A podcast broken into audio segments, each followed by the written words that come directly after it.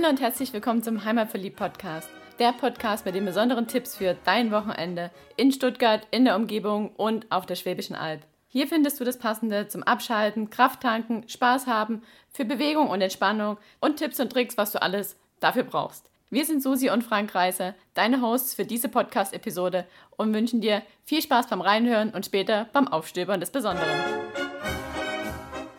In der Podcast-Episode 174 vom Heimatverliebt-Podcast entführen wir dich in die Weinberge rund um Stuttgart. Ich hatte die Tage auf Instagram mal eine Umfrage gemacht, ob wir mal ein paar von diesen Weinwanderwegen, Weinerlebniswegen vorstellen sollen. Und die Resonanz war da und darum gibt es heute fünf Weinwanderwege, Weinspazierwege, Weinerlebniswege in der Region Stuttgart.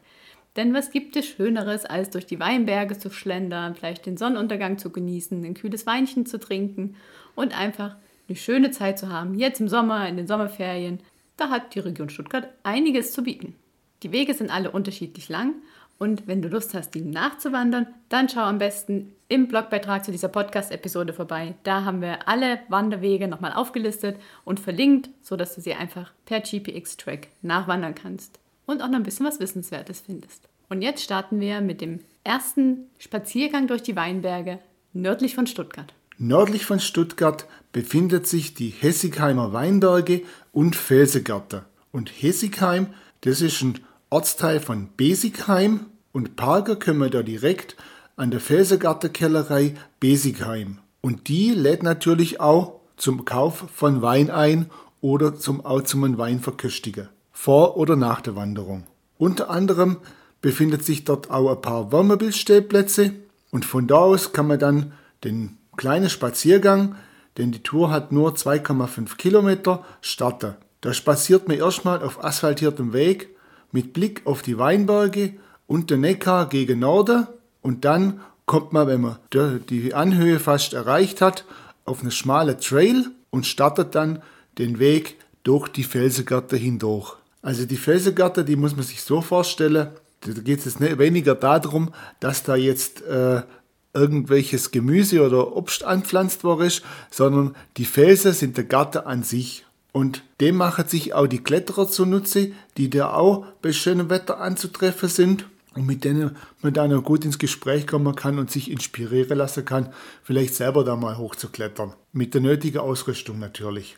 Und wenn man oberhalb von den Felsen läuft, also man befindet sich da teilweise innerhalb von den Felsen und dann wieder oberhalb, dann von dort aus trifft man auf die schönste Weinsicht 2016.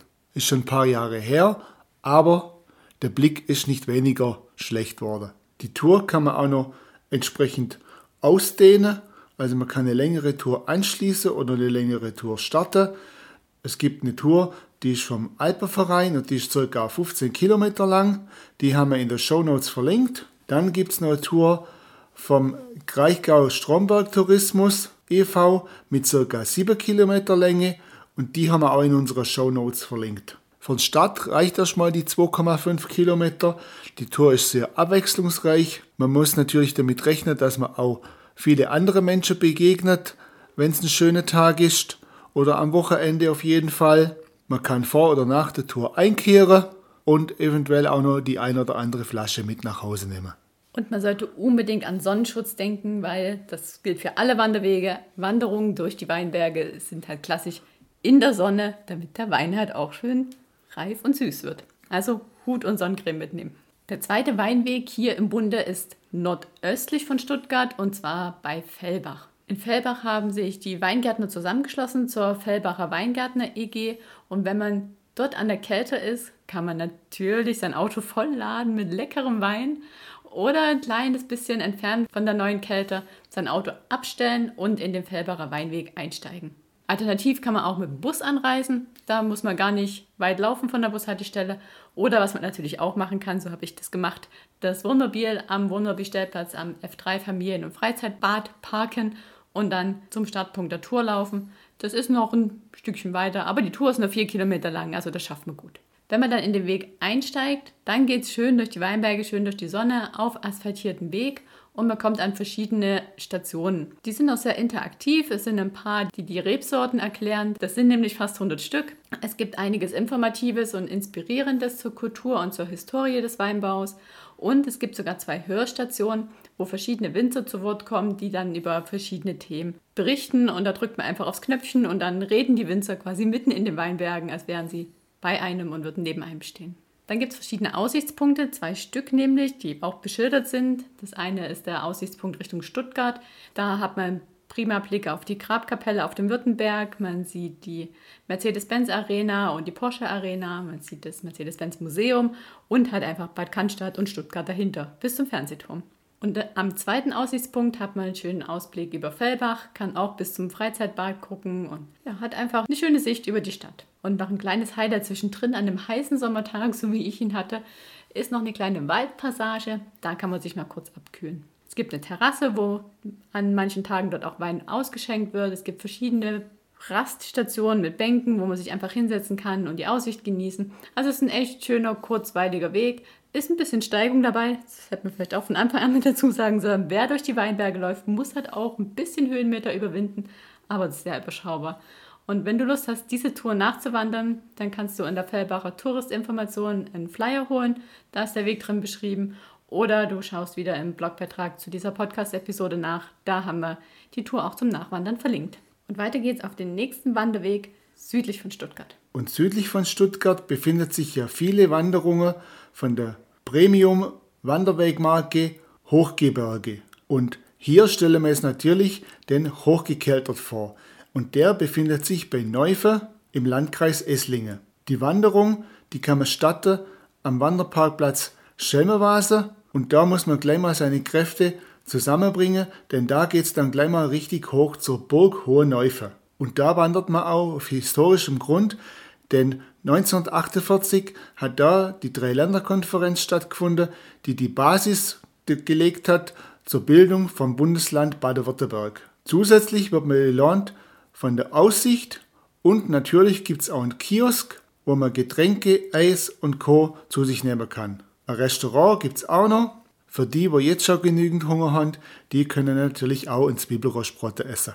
Wenn wir die Aussicht von der Ober auf die Alp, auf die Weinberge, auf das Tal genügend genossen haben, dann geht es direkt hinab in die Weinberge von der Weingärtnergenossenschaft Hohe Neufer-Tick. Und da kann es sein, da trifft man auch viele Hobbywinzer, die mit viel Herzblut ihre Weinberge bewirtschaftet. Und wenn man noch mehr Glück hat, dann trifft man auf eine Einkehrstation mitten zwischen der Weinberge und die lädt dann natürlich ein, direkt den Wein von der Weingärtnergenossenschaft Hoheneufer-Tick zu verkosten. Auf dem Weg nach unten passiert man unter anderem auch noch einen Versuchsweinberg, wo neue Rebsorten ausprobiert werden.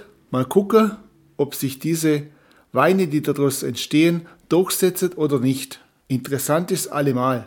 Und beim Spaziergang durch die Weinberge hat man immer wieder einen schönen Blick auf die bereits erklommene Burg Hoheneufer und natürlich den Ort Neufer selbst. Die Wanderung ist etwa 7,2 Kilometer lang und man muss ca. 350 Höhenmeter überwinden. Und die Daten zum Nachwandern haben wir natürlich auch wieder in unseren Shownotes hinterlegt. Und wer auf dem Heimweg noch Lust hat, ein bisschen von dem tollen Wein zu kaufen, der kann dann in Neufen in der Kälte noch einen Abstecher hinmachen und sich dort den Kofferraum vollladen. Unser nächster Weinerlebnisweg sind eigentlich zwei Weinerlebniswege. Und zwar geht es jetzt nach Metzingen, auch wieder südlich von Stuttgart, gar nicht so weit weg von Neufen. Die Metzinger Weinerlebniswege, die führen durch die Weinberge von Metzingen und vom Ortsteil Neuhausen. Beide sind so ungefähr 2,5 Kilometer lang. Die kann man einzeln laufen oder man kann sie halt miteinander verbinden. Startpunkt von dem Metzinger Weinerlebnisweg ist der Wanderparkplatz an der Neufener Straße 40 in Metzingen oder von dem zweiten an der äußeren Kette in Neuhausen. Die Wege sind rot-grün markiert und es stehen ganz viele Stelen unterwegs, die einiges Wissenswertes über den Weinanbau vermitteln, aber auch über die Natur und über die Kultur der Region. Es gibt auch interaktive Stationen, zum Beispiel Wengerthäuschen, wo man das Fenster aufmachen kann und reinschauen kann, wie es da drin aussieht.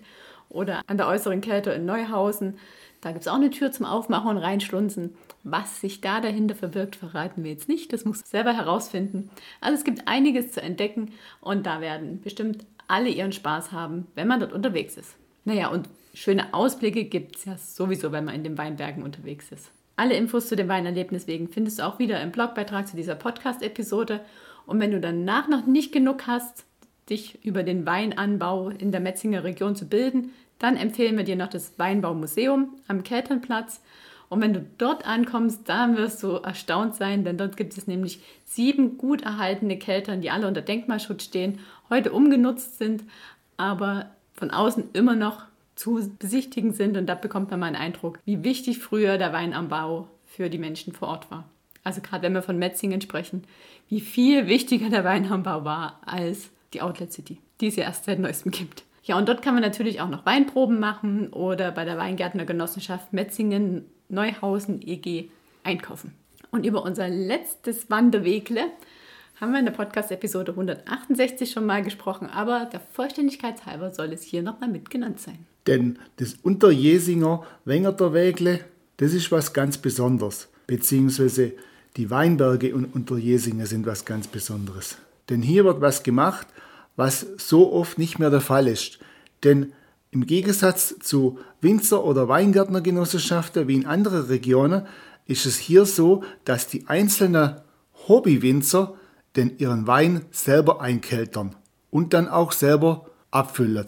Also mit dem Bewusstsein begeben wir uns in der Unterjesinger Wengerterwägle, das Teil von der Marke Früchtetauf im Landkreis Tübingen ist. Und der ist auch als Premium Spazierwanderweg prämiert. Und dadurch ist er natürlich auch perfekt ausgeschildert. Die Anreise kann auch mit öffentlichen Verkehrsmitteln erfolgen, mit der Ammertalbahn und es befindet sich auch ein sehr großer Parkplatz am Sportplatz, von wo man aus die Wanderung starten kann. Unterwegs erfährt man auch viel Wissenswertes über den Weinanbau, speziell in Unterjesingen und natürlich man kann die abwechslungsreiche Natur angucken. Unter anderem hat man auch fast die ganze Wanderung hindurch, während man in der Weinberge ist, ein wunderbarer Blick auf die Wurmlinger Kapelle, die auf der anderen Seite vom Ammertal ist, und der Rückweg, der führt dann durch dichte Wälder und durch Streuobstwiese.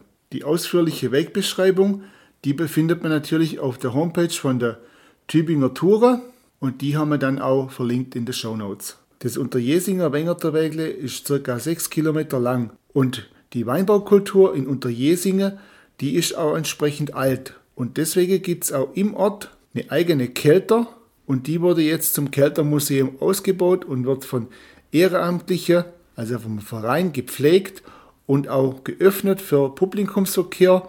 Ein Besuch lohnt sich da auf alle Fälle. Bevor man da einkehren will im Keltermuseum, soll man sich nur über die Öffnungszeiten von dem Museum schlau machen vorher, denn das hat nicht so oft geöffnet. Und durch dieses Aushängeschild, also das Keltermuseum bzw. das Wengerter Wägle, hat es die Stadt Tübingen zusammen mit Unterjesingen auch geschafft, Aushängeschild vom Weintourismus in Baden-Württemberg zu sein, der Wein Süden. Und zum Abschluss dieser fünf Wege machen wir noch einen kurzen Schwäbischkurs und klären nochmal auf, was es mit diesem Wengert auf sich hat.